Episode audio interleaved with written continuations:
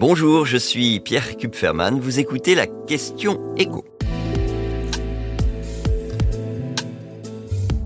Comment pousser par la loi les petites entreprises à davantage partager leurs bénéfices avec leurs salariés ?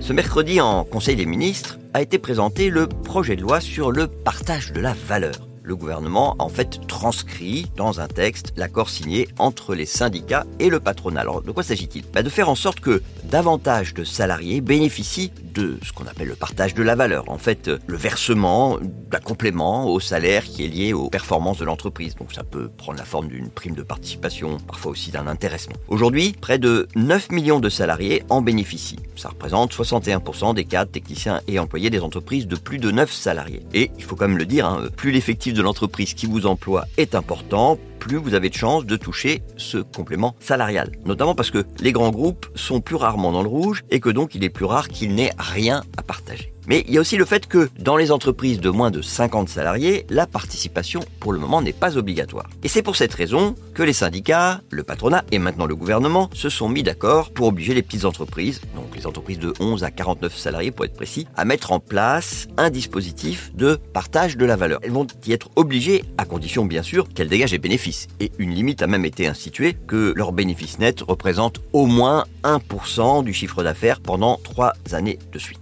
Précisons que ce partage de la valeur ne passera pas nécessairement par le versement d'une prime de participation. Syndicats et patronat se sont mis d'accord pour offrir plus de liberté aux petites entreprises. Donc si c'est pas de la participation, bah ça pourra être une prime partage de la valeur. Ça c'est la nouvelle version de la prime dite Macron, donc exonérée de C S G, C R D S et d'impôt sur le revenu. Autre option, le versement d'une prime d'intéressement dont le montant n'est pas dépendant du niveau des bénéfices mais peut prendre en compte d'autres critères et donc se révéler plus intéressant pour le salarié. Justement, euh, à propos de montants, je vais vous donner ce que perçoivent en moyenne ceux qui aujourd'hui ont droit à ce partage de la valeur. Pour la participation et l'intéressement, les derniers chiffres connus, ils portent sur l'année deux mille vingt. Donc c'est mille quatre cent neuf euros pour la participation, mille huit cent cinquante euros pour l'intéressement. C'est une moyenne et il y a évidemment des différences d'une entreprise à l'autre. Et puis pour la prime partage de la valeur, on est sur sept cent quatre-vingt-six euros en moyenne toujours. Et là, en deux mille vingt-deux, sachant que pour le coup, les rares petites entreprises qui ont versé cette prime Macron ont été plus généreuses que les grandes entreprises.